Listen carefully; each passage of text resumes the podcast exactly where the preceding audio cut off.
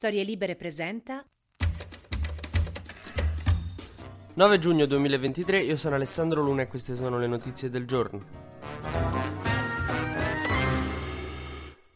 Dopo la lite di ieri sul commissario in Emilia Romagna, oggi Salvini e Meloni litigano di nuovo, ormai litigano così spesso, che tra un po' cominceranno a pubblicarsi video contro dal canale YouTube di Palazzo Chigi. Dov'è Matteo? Eccomi qui. Mo stanno a litigare sul canone Rai perché Salvini lo vorrebbe eliminare, Meloni dice no, magari diciamo teniamolo perché ci serve, so soldi. La mentalità da, da donna romana. I tecnici di Viale Mazzini, c'è scritto su Repubblica, hanno detto che no, è un'imposta che serve, grazie. Sì, cioè siete imparzialissimi, siete i tecnici della Rai. Mentre Salvini vuole abbassarlo per poi abolire abolirlo definitivamente il canone Rai. E voi penserete magari è la solita sparata di Salvini che è matto, no? Eh, in realtà questa è una battaglia che ha origine, soprattutto nella storia politica di Salvini negli anni 90, con una campagna di raccolta firme che lui fece insieme a Pannella, quindi non l'ultimo scemo, per privatizzare la Rai, che è una battaglia appunto che lì Lega e Radicali fecero insieme, che è anche interessante, cioè a volte Salvini una giusta la infila. È come un bambino che tipo per ogni nove volte che si vomita addosso nel passeggino poi fa una divisione in colonna. Dice,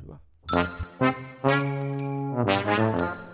Nel frattempo l'aria in Rai è sempre tesa. La presidente Marinella Soldi, che non so se vi ricordate, aveva votato contraria quando si erano eletti i direttori dei Digiuno perché erano tutti maschi. Come ci sia finita una fissata col gender pay gap in questa Rai, non, vabbè. È come una ragazza di ultima generazione nel CDA di Amazon Prime. Però oggi è tornata a protestare perché dice che eh, appunto lei ha fatto di tutto per ottenere una riduzione del gender gap sia nelle posizioni che nelle ospitate in tv che nel pagamento e che però diciamo sta avendo alcune difficoltà difficoltà, eh, grazie. Eh, sì, al governo non c'è sta Giorgio Soleri. Nel frattempo la Corte dei Conti ha detto che i controlli sul PNRR rimangono e che, insomma, continueranno a mettere il becco nonostante il governo abbia cercato di evitarglielo. È come quando chiedo alle mie amiche, ma mi faccio sto taglio dei capelli? Mi dicono tutte di no e me lo faccio uguale. Nel frattempo l'autorità anticorruzione, l'ANAC, ha sollevato forti criticità sul ponte sullo stretto di Messina, un'altra delle divisioni in colonna di Salvini, e il capo Giuseppe Busia, che è uno che sembra identico a Letta Letta. Cioè lo vedi dici, ah è Letta, invece no, è soltanto un altro pelato con gli occhiali con cui non, non andresti in campeggio. Ha detto che appunto ci sarà da vigilare sul ponte sullo stretto di Messina, che per carità c'è il rischio che ci sia la mafia che mette le mano. Però non mi pare un buon motivo per non farlo. Cioè nel senso se controllate dai.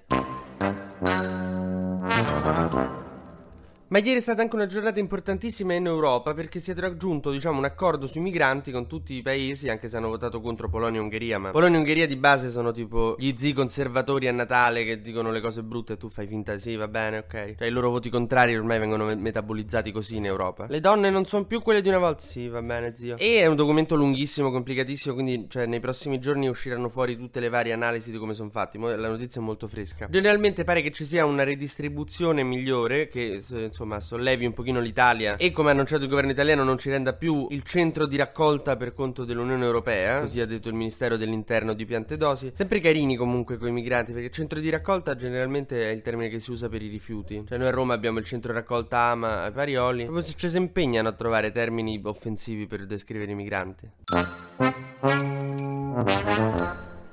Ma facciamo il breve e consueto giro sugli esteri. Quei simpaticoni dei russi, dopo aver fatto esplodere presumibilmente la diga che ha allagato tutta l'area di Kherson, ha ucciso un sacco di persone e di animali. Poi, visto che l'opera non era completa, secondo loro hanno deciso di sparare sui soccorritori. Ieri hanno sparato contro poliziotti, infermieri e, e persone civili che stavano scappando, che stavano evacuando le loro case, che erano state allagate dall'esplosione della diga. Il che conferma, cioè questo si andrà poi ad aggiungere all'AIA tutti i vari crimini di guerra dei russi. Però fa capire che, non so, non, nessuno ha mai pensato di trattare con l'ISIS, non si capisce perché dovremmo trattare con la Russia. Nel frattempo è partita la controffensiva ucraina, anche se gli ucraini dicono boh, non è che tipo dice, eh, è partita, eh, abbiamo riconquistato tutto, dovete aspettare un pochino. La controffensiva si sta sviluppando in tre direzioni, per su, per giù e per di qua, più precisamente verso Bakhmut, verso Donetsk e giù a Mariupol e completamente a sud verso Melitopol. Sono le tre aree da liberare per insomma ricacciare indietro i russi. Ma non se ne sa niente perché, ripeto, per ora la, mm, la strategia degli ucraini è silenzio totale, silenzio stampa. Qualche giorno fa, per esempio, proprio il Ministero della Difesa su Twitter ha pubblicato un emoticon di uno che fa shh cioè proprio la linea del governo. Una linea che tra l'altro mi sento abbastanza di consigliare a Luis Sale Fedez. TG Luna torna la prossima settimana, sempre dal lunedì al venerdì e sempre tra le 12 e le 13.